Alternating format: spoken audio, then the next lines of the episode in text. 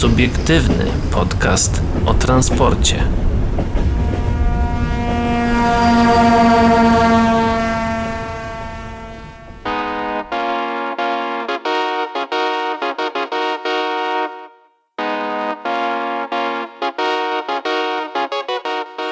Dobry wieczór, dzień dobry i dobranoc dla wszystkich, którzy nas dzisiaj słuchają, a witają się z Wami Paweł Gajos i Adrian Stefańczyk. Dzisiaj nowa technologia zawitała do naszego studia, przy okazji zawitaliśmy też do studia w końcu. Yy, tak, w końcu jesteśmy w studiu. Co do sprzętu, no to sprzęt może nie pierwszej klasy, ale drugiej na pewno. Nie, no takiej, drugiej klasy Intercity. Nie, takiej półtorej klasy, półtora no, klasy, dobra. Tak? Taka półtora. Okej, okay, to taki druga klasa, ale z zestawem obiadowym w Warsie. O, to tak za darmo, no. To i ocet słodki. Eee... o czym dzisiaj? No, tylko że mikrofony nie były za darmo, więc dziękuję wam wszystkim za wpłaty na naszego Patronite'a. No i wracając do tematu, o czym dzisiaj? No, będzie trochę polityki, ale zadbałem o to, że nie było za dużo, bo pan Gawkowski mówi o końcu luki inwestycyjnej. Pieniądze z K P O jeszcze w tym roku, to oczywiście cytat. Tak, również zajrzymy do Czech, przepraszam, do Czech, do Ciech, do Ciech Cargo dokładniej. Do takich trzech. Do trzech to ja mam za darmo. Lokomotywa wodorowa PESy na testach właśnie w Ciech Cargo się znalazła. No i na końcu dłużej, dłużej posiedzimy w chmurach. I nie będziemy gadać o naszych marzeniach i planach na przyszłość, ale o tym, jakie marzenia i plan na przyszłość mają polskie linie lotnicze LOT. Chodzi tutaj konkretnie o ich flotę. A ty jakie masz marzenia? E, marzenie mam takie, żeby przeczytać pierwszy artykuł. No to zacznijmy od niego, bo Newag przed największym zamówieniem w historii, jakby, jak, jak skomentowałeś to przed, przed rozpoczęciem nagrywania, Newag za każdym razem ma największe zamówienie w historii. Tak, tak, tak. tak. Ale, ale PESA też, to jest... Uh, to jest taki nasz polski konik chyba. Tak, to jest, no, czempion czempionów. Mm. Tak, wszyscy, wszyscy są zwycięzcami. Zauważyliście, jak po debacie, jak była debata w T V P, to każde koło, każdy klub... Każda partia po prostu wrzuciła na swoje social media, że wygrała debatę. Tak. Każdy jest zwycięzcą. Każdy. W tym biznesie nikt nie przegrywa, każdy wygrywa. Otóż to, dokładnie, ale słuchajcie, a propos, a propos tego największego zamówienia Newagu, to kolejne sześćdziesiąt trzy lokomotywy dla P K P Intercity. No właśnie, bo okazuje się, że niespodziewanie Intercity otworzyło oferty w ciągnącym się już od y, dwóch lat przetargu na dostawę od sześćdziesięciu trzech do nawet dziewięćdziesięciu pięciu lokomotyw. Przed szansą na największy kontrakt w swojej historii z, z Staje Newag. No, ten glut już się ciągnął bardzo długo. Aj, aż za długo. E, za prawie dwa i pół roku temu P K P Intercity ogłosiło ogromny przetarg na dostawę co najmniej sześćdziesięciu trzech elektrycznych lokomotyw wielosystemowych z możliwością zwiększenia zamówienia o kolejne trzydzieści dwie jednostki. Postępowanie prowadzone jest w formule dialogu konkurencyjnego. Przetarg na lokomotywy o prędkości nie mniejszej niż dwieście kilometrów na godzinę jest znacząco opóźniony. Pierwszy, miał, pierwszy pierwotnie miał być rozstrzygnięty w lutym dwa tysiące dwudziestego drugiego roku. Do otwarcia oferty doszło dopiero teraz. Jednym, yy, jedynym chętnym jest Newag, który zaoferował cenę brutto prawie trzy i pół yy, miliona, miliarda złotych. złotych z prawem opcji i dwa miliardy dwieście osiemdziesiąt dziewięć milionów bez prawa opcji. Mieści się to w kosztorysie, który opiewa na trzy miliardy czterysta osiemdziesiąt dwa tysiące sto cztery, kurczę, przepraszam, trzy miliardy czterysta osiemdziesiąt dwa miliony sto trzydzieści tysięcy złotych brutto z prawem opcji na dwa miliardy trzysta dziewięć milionów, no nie będę czytał dalej, bez, bez, bez prawa, prawa opcji. opcji. Jak informuje P K P Intercity, trwa teraz weryfikacja złożonych ofert względem przyjętych kryteriów oceny, do których należy m.in. cena jednostkowa dostawy pojazdu czy stawka za świadczenie usług utrzymania. Podpisanie kontraktu zostało zaplanowane na czwarty kwartał dwa tysiące dwudziestego trzeciego roku, natomiast pierwsze dwie lokomotywy powinny być dostarczone w terminie do dwudziestu czterech miesięcy od daty podpisania umowy. Całe zamówienie zaś musi być zrealizowane w terminie nie dłuższym niż sześćdziesięciu miesięcy od daty podpisania umowy. Nowe wielosystemowe lokomotywy mogą, mogły, będą mogły poruszać się na liniach kolejowych zasilanych prądem o wartościach napięć trzy kilowolty prądu stałego, piętnaście kilowoltów prądu przemiennego i dwadzieścia pięć kilowoltów prądu przemiennego. Producent będzie musiał uzyskać dopuszczenie do eksploatacji pojazdów w sześciu krajach. Chodzi o Polskę, Niemcy, Austrię, Czechy, Słowację i Węgry. Wszystkie lokomotywy będą wyposażone również w system E T C S poziomu drugiego, a pierwszą lokomotywę na dwieście kilometrów na godzinę Newag zaprezentował na targach Trako. Był również film, na którym pokazali, że udało im się osiągnąć prędkość dwieście czterdzieści kilometrów na godzinę. Tak, nie wiem czy zwrócić uwagę, jaki bardzo duży y, łuk elektryczny się pociągnął z sieci trakcyjnej za pantografem. Przyznam się Przepraszam, szczerze... ślizgaczem odbieraka prądu. Przyznam szczerze, akurat nie zwracałem na to uwagi, ale no, domyślam iskry się, że... się posypały. Domyślam się, ja że tylko całkiem... jestem ciekawy, chciałbym zobaczyć mm, pobór, e, pobór prądu na stacji, na podstacji tam w Żmigrodzie, przy takich prędkościach, zakładając, że to jest oczywiście lokomotywa na pusto. E, to było no, w Żmigrodzie? Ale... To na pewno było na Cemka. E, sorry, przepraszam, na C M C. Tak, oni byli na Żmigrodzie, były testy, ale te testy e, Test prędkościowe takie tak, robi się już na C M C, tak, tak. E, no dobra, no to przechodźmy w takim razie do prawa i do polityki. Ja e... tylko dodam jeszcze, że Newag aktualnie nie ma lokomotywy, która ma spełnia te warunki, tak, tylko napomknę. A, to taka nieznacząca w ogóle informacja. E, w sensie, no chodzi o ten szczegół, że ma mieć dopuszczenie w Polsce, Niemczech, Austrii, Czechach, Słowacji i na Węgrzech. Nawet w Polsce chyba jeszcze nie ma. No, to, no. No, tak jak ale to mówię. Się zateguje. Tak, tak jak mówię. To ja się... tylko jestem ciekawy, czy właśnie do tych dwudziestu czterech miesięcy do, od daty podpisania będzie autoryzacja na te wszystkie kraje. Zobaczymy, będziemy się temu przyglądać, a skoro już e, o tym mowa, no to przejdźmy do prawa i do polityki, bo e, pan Gawkowski e, mówi e, o końcu luki inwestycyjnej. E, chodzi o to, czy pieniądze z K P O jeszcze w tym roku się pojawią. No, jeszcze w tym roku polscy inwestorzy będą mogli otrzymać pierwsze środki Unijnego Funduszu Odbudowy, ujawnił podczas Kongresu Kolejowego poseł Lewicy pan Krzysztof Gawkowski. E, pozwoli to wyjście z dwuletniego dołka inwestycyjnego, uniezależnić się od prefinansowania z pieniędzy krajowych i pozwoli rozpocząć duże inwestycje w infrastrukturę i zakupy taboru. Ważną deklaracją jest też możliwość wydłużenia okresu kontraktowania inwestycji oraz ich rozliczania. Informacje z Brukseli są dla Polski bardzo pomyślne. W rozmowach z przedstawicielami nowej koalicji parlamentarnej, która na co, wskazu- na co wszystko wskazuje, sformułuje niebawem rząd. Komisja Europejska zadeklarowała szybkie odblokowanie przeznaczonych dla Polski środków z Unijnego Funduszu Odbudowy. Ich zablokowanie wynikało z niekonstytucyjnych, łamiących zasady praworządności zmian w sądownictwie wprowadzonych przed odchodzący, przez odchodzący rząd Prawa i Sprawiedliwości. Rozwiązaniem zastępczym miało być prefinansowanie z Polskiego Funduszu Rozwoju, które jednak w ocenie branży nie było wystarczające. Mamy informację, że jeszcze w tym roku Komisja Europejska uruchomi środki na inwestycje przewidziane w Krajowym Planie Odbudowy. Polscy wnioskodawcy zaczną otrzymywać zaliczki, stwierdził Gawkowski. Równie ważna jest wypowiedź, zapowiedź właściwie wydłużenia okresu kontraktacji oraz rozliczenia dofinansowań. Zawieranie umów ma być możliwe do końca dwa tysiące dwudziestego szóstego roku. Jak ocenił poseł, Komisja rozumie potrzeby infrastrukturalne naszego kraju. Polska potrzebuje pieniędzy na kolejny skok rozwojowy, w tym również na kolei. Chcemy tworzyć wizję tych zmian wspólnie z pasażerami. Połączenia mają powstawać ze, ze względu na, oczekiwane, na oczekiwania społeczne, a nie partyjne, zaznaczył Gawkowski. Jak przyznał, dotychczasowe wyniki inwestycji kolejowych, około pięćdziesiąt kilometrów nowych linii oddanych do użytku od tysiąc dziewięćset osiemdziesiątego dziewiątego roku, to wyrzut sumienia wielu wcześniejszych polskich rządów, niezależnie od barw partyjnych. Nowa koalicja będzie integrowała działania rządu i samorządów, rozwijała kolej, przy czym priorytetem będzie kolej dużych prędkości. Eee, kolej i rynek mogą być pewne przychylności nowego rządu zapewni. Wiceminister infrastruktury Andrzej Bittel stwierdził, że w resorcie trwają in- intensywne prace nad przygotowywaniem wniosków. O wydłużeniu okresu realizacji inwestycji infrastrukturalnych i taborowych rozmawialiśmy w K E wiele miesięcy temu. Komisja proponowała, by kontraktowanie było uznawane za realizację kamienia milowego, ale potem zmieniła się ekipa i wycofała się z tego, stwierdził, sugerując, że negocjacje ze strony unijnej, tutaj cytat, nie były prowadzone w dobrej wierze.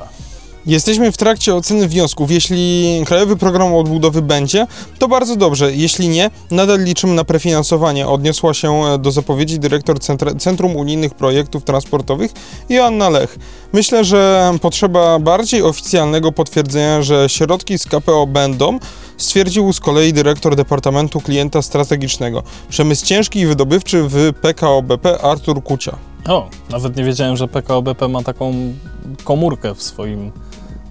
w swojej działalności, tak bym to nawet mógł ująć. Widocznie ma, więc z tego wynika, że na, jak na żyletkę zmieścimy się, w, załapiemy się na K P O i coś może nam spadnie z tej Unii Europejskiej. Z tego nieba zwanego Unią Europejską. Tak, tak, tak. Nawet tak by można było to e, powiedzieć. No a skoro już jesteśmy o, w tematach e, takich... E, Nie, podniebnych to, to jeszcze złe słowo, ale takich bardziej przyziemnych, e, przyziemnych dokładnie. To lokomotywa wodorowa PESY na, targach, na testach przepraszam, w CIECH Cargo. W czwartek dziewiątego listopada na terenie bocznicy kolejowej w Inowrocławiu należącej do grupy CIECH odbyły się testy pierwszej manewrowej lokomotywy wodorowej w Polsce. Ta przerwa była zamierzona oczywiście. Testowana, testowana lokomotywa S M cztery dwa sześć D N została wyprodukowana przez PESę Bydgoszcz. Zbiorniki lokomotywy mieszczą sto siedemdziesiąt pięć kilogramów wodoru, a w skład systemu trakcyjnego wchodzą również dwa ogniwa paliwowe, z których każde ma moc osiemdziesiąt pięć kilowatów, bateria oraz cztery silniki trakcyjne. To pierwsza tego typu lokomotywa wodorowa w Europie dopuszczona do eksploatacji przez Polski Urząd Transportu Kolejowego. Z punktu widzenia PESA mamy dwa powody do satysfakcji. Chyba z punktu widzenia PESY, ale nieważne. Firmy PESA. Firmy PESA, tak. Po pierwsze, kolejny klient jest zainteresowany naszą S M cztery dwa sześć D N, a po drugie, na testach na bocznicy w Inowrocławiu lokomotywa w ramach normalnej pracy manewrowej pociągnęła z prędkością dziesięć kilometrów na godzinę czterdzieści trzy, czterdzieści trzy wagon... wagonowy skład. czterdziestotrzywagonowy skład z bruttem powyżej dwa tysiące dwieście ton. W jeździe ciągłej. Potwierdzając swoje wysokie parametry eksploatacyjne, podkreślił Maciej Grześkowiak, dyrektor do spraw projektów strategicznych i komunikacji w PESie. Prowadzone testy miały za zadanie sprawdzenie funkcjonalności lokomotywy w warunkach pracy manewrowej, do której została zaprojektowana. Ze względu na specyfikę obsługi bocznicy realizowanej przez CIECH Cargo przetestowane mogły być różne konfiguracje zestawienia składów. Podczas testów wykonywano prace manewrowe, które na co dzień wykonywane są na bocznicy przez obecne Eksplo e, przez obecnie eksploatowane przez CIECH Cargo lokomotywy manewrowe. Testowano różne zestawienia, poczynając od e, całych składów ładownych w, wprowadzanych na bocznicę po przyjeździe pociągu z kraju, e, prace manewrowe na bocznicy oraz wyprowadzanie po rozładunku składów próżnych z bocznicy na stację Inowrocław Chemia. CIECH Cargo stawia sobie za cel prowadzenie działalności w sposób odpowiadający, dążąc do redukcji śladu węglowego. Testując nowoczesną technologię wodorową, nie, chcemy, nie tylko chcemy zadbać o środowisko, ale również e, podnieść standard pracy naszych pracowników, którzy, e, który oprócz bez, obok bezpieczeństwa jest dla nas e, priorytetem. Jesteśmy przekonani, że nasza współpraca z firmą PESA Bydgoszcz e, i innowacyjne podejście pozwoli na osiągnięcie kolejnego sukcesu i rozwój firmy, powiedział Maciej Kępski, członek zarządu CIECH Cargo. W grupie CIECH został powołany specjalny zespół pod przewodnictwem Macieja Kępskiego, członka zarządu CIECH Cargo, który ma zbadać zasadność wykorzystania technologii wodorowej przy wykonywaniu prac manewrowych na bocznicach w Inowrocławiu i Janikowie. Doświadczenia z przeprowadzonych testów będą wykorzystane w, przez CIECH Cargo przy podejmowaniu decyzji o wymianie eksploatowanych od wielu lat spalinowych lokomotyw manewrowych na inne nowoczesne lokomotywy, a przez producenta na kolejnych etapach rozwoju technologii wodorowej. Po wymianie wysłużonych lokomotyw elektrycznych na nowe szukamy alternatywy, która mogłaby zastąpić również eksploatowane już przez dziesiątki lat lokomotywy spalinowe.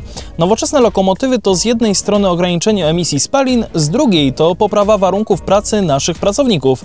Obydwa wpisują się w działania grupy CIECH w ramach strategii E S G, powiedział Andrzej Pawłowski, prezes zarządu CIECH Cargo. CIECH Cargo z siedzibą w Inowrocławiu zatrudnia około dwieście osiemdziesiąt osób, realizując usługi kolejowe za, pod, za pomocą dziewiętnastu lokomotyw i tysiąc pięćset wagonów towarowych. Przedsiębiorstwo świadczy usługi transportu kolejowego w kraju w zakresie wynajmu wagonów kolejowych, kolejowych przewozów towarowych, obsługi i utrzymania bocznic, a także utrzymania lokomotyw i naprawy wagonów. W jej taborze znajdują się m.in. nowoczesne lokomotywy elektryczne, takie jak Bombardier Trax, Newag Dragon dwa czy PESA Gamma. Spółka realizuje około osiemdziesiąt procent oferowanych przez siebie usług w ramach grupy CIECH, budując, przy tym, budując tym samym przewagi konkurencyjne koncernu w obszarze logistyki i transportu. Spółka sukcesywnie zwiększa skalę swojej działalności i pozyskuje coraz więcej zleceń z zewnątrz, wykorzystując do tego swoje przewagi, czyli doświadczoną kadrę, nowoczesną flotę lokomotyw elektrycznych, a także pełne zaplecze serwi- serwisowe dla przeglądów taboru. To ja tylko powiem tak, dobrze, czy, czy te testy oznaczają, że gdzieś w Płocku ktoś się jorgnął, że testowanie lokomotywy wodorowej w rafinerii nie jest dobrym pomysłem? Nie, wiesz to co, oczywiście ale, żarty, ale... Wiesz co, ale z drugiej strony tak, tak mniej, mniej żartem, bardziej, bardziej na poważnie. Wydaje mi się, że całkiem dobry, dobry taki, dobre miejsce do testów. Dobra firma, dobra, nie wiem jak to ująć, kurczę, tak dobrym słowem, ale wiesz o co chodzi, że jakby dobry przedsiębiorca, który przetestuje tak, te lokomotywy. Ja po prostu jestem ciekawy, ile tam osób musiało, ile tam osób musiało posmarować komuś w Ciech Cargo, że, to, że wzięli to na testy. No, może faktycznie sami zechcieli, ale no... Tego się nie dowiemy. No tam, że tak powiem, herbata była posłodzona tak jak Jan, pan Janusz słodził w R M F ie. W Radiu Z. W Radiu Z, przepraszam. W Radiu Z, tak, on tak... Nie, to było jeszcze w jakimś innym radiu. W jakimś takim niszowym. Tak, tak, tak, no. Tak, takim, takim niszowym. Że on tam posłodził dużo, ale nie aż tak dużo, potem ktoś, i to, przecież to, to było zapętlone.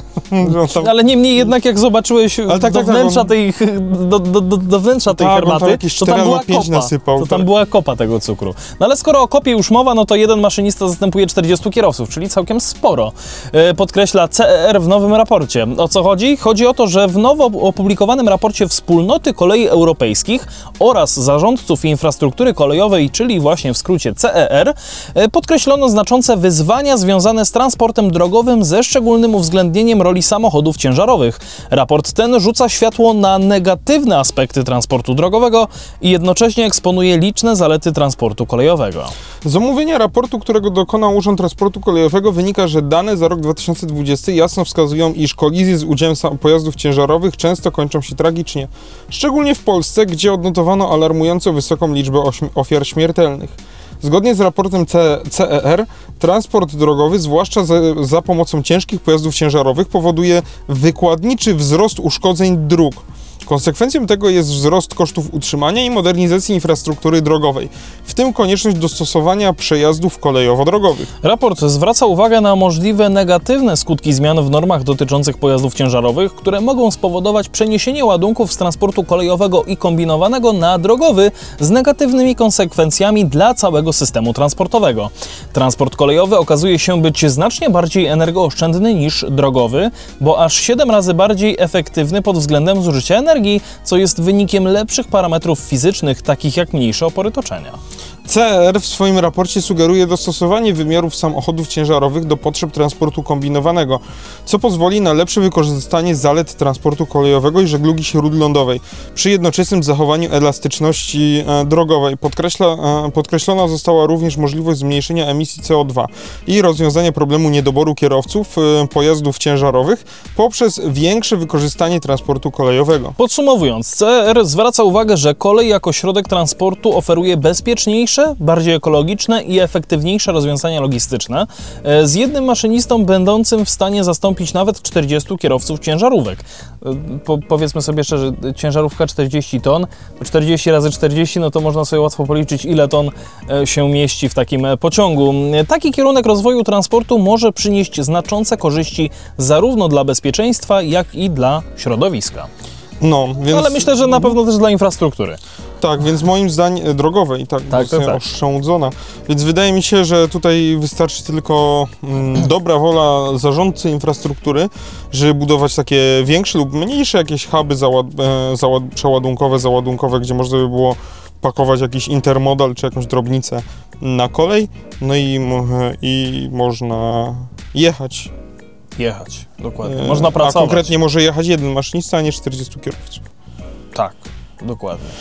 Więc yy, my już się trochę rozpędziliśmy, no i jeżeli mamy już prędkość przelotową, no to wzbijamy się w chmury, bo jest decyzja o wyborze nowych samolotów dla polskich linii lotniczych, polskiej linii lotniczej LOT.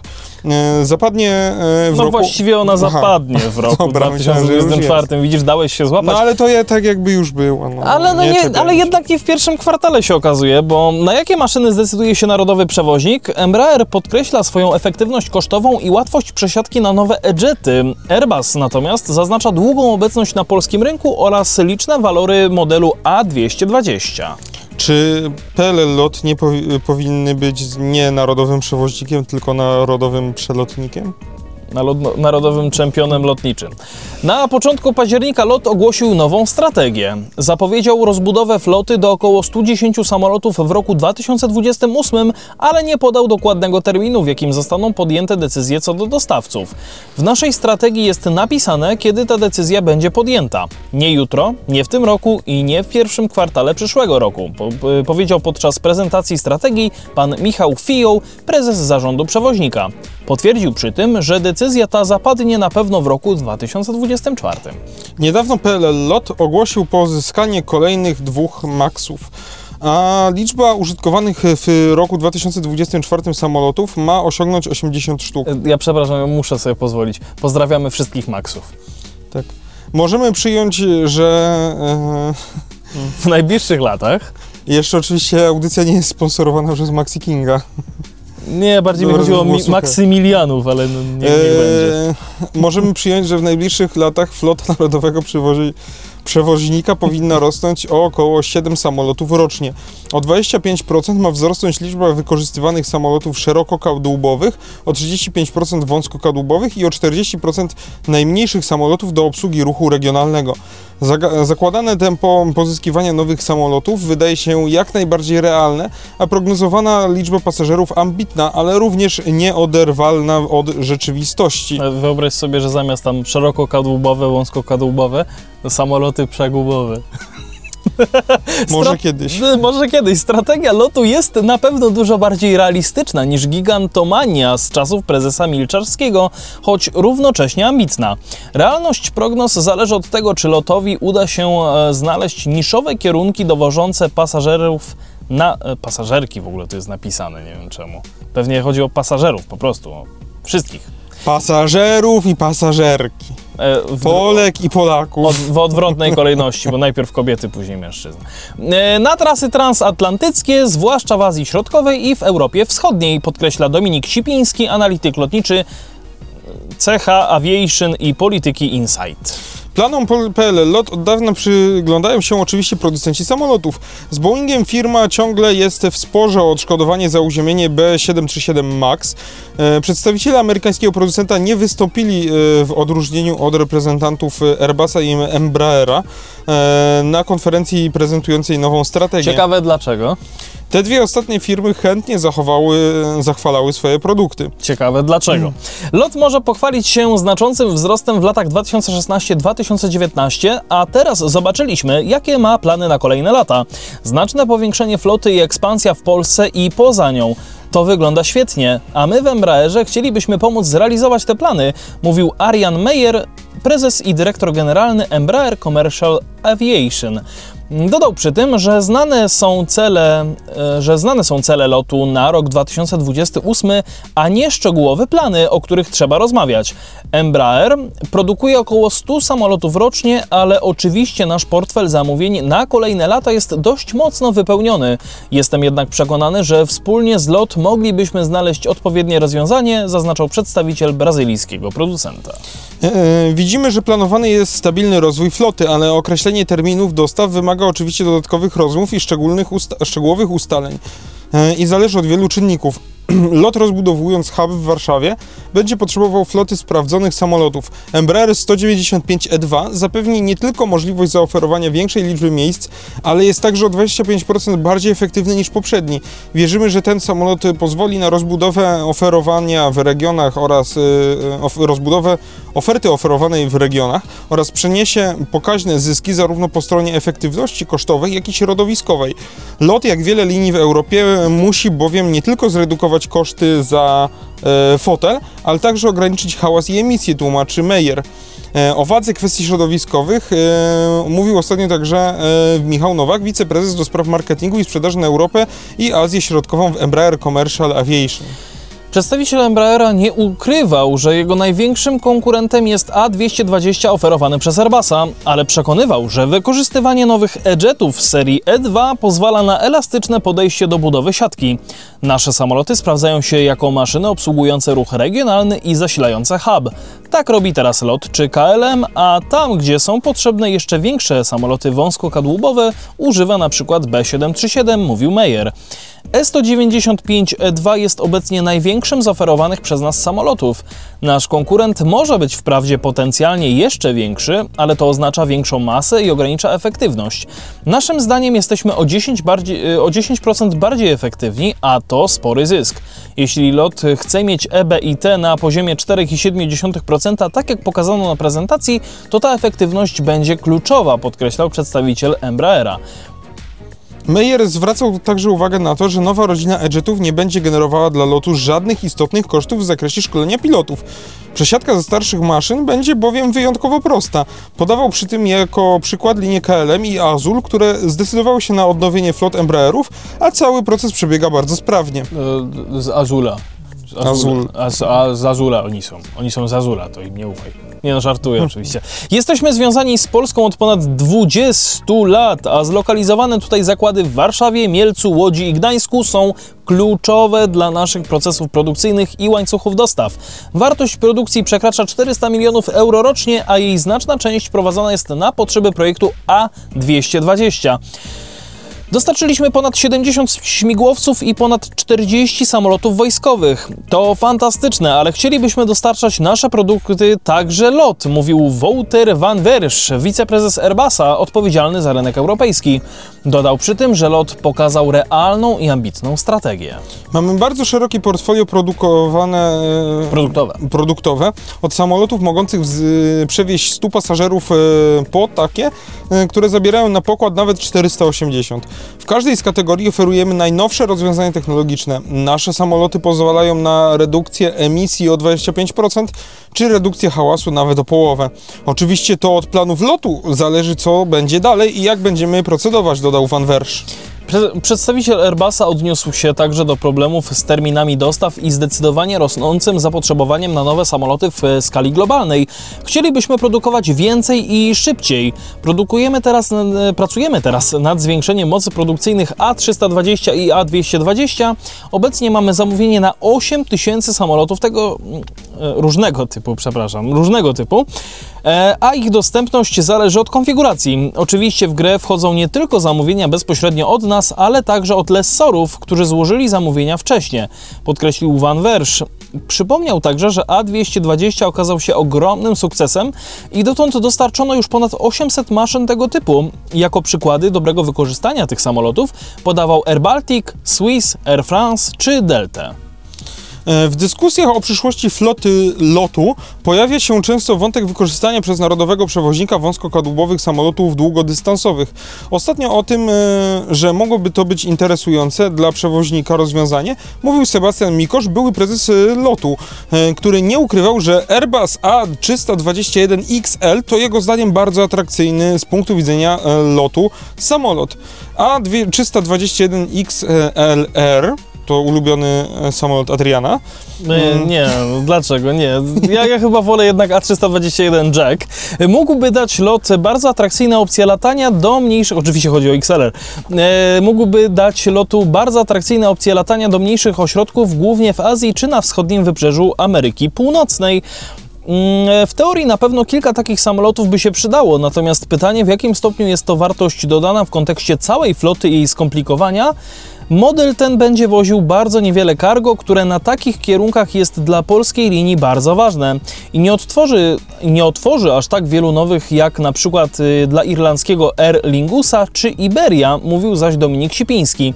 Dodaje przy tym, że kluczowa byłaby tu decyzja o całości floty i konkretny pomysł na to, co zrobić z Maxami, których lot ostatnio pozyskuje coraz więcej, a trzysta dwadzieścia jeden X L R to wciąż typ bez certyfikacji. A to też bardzo istotna informacja.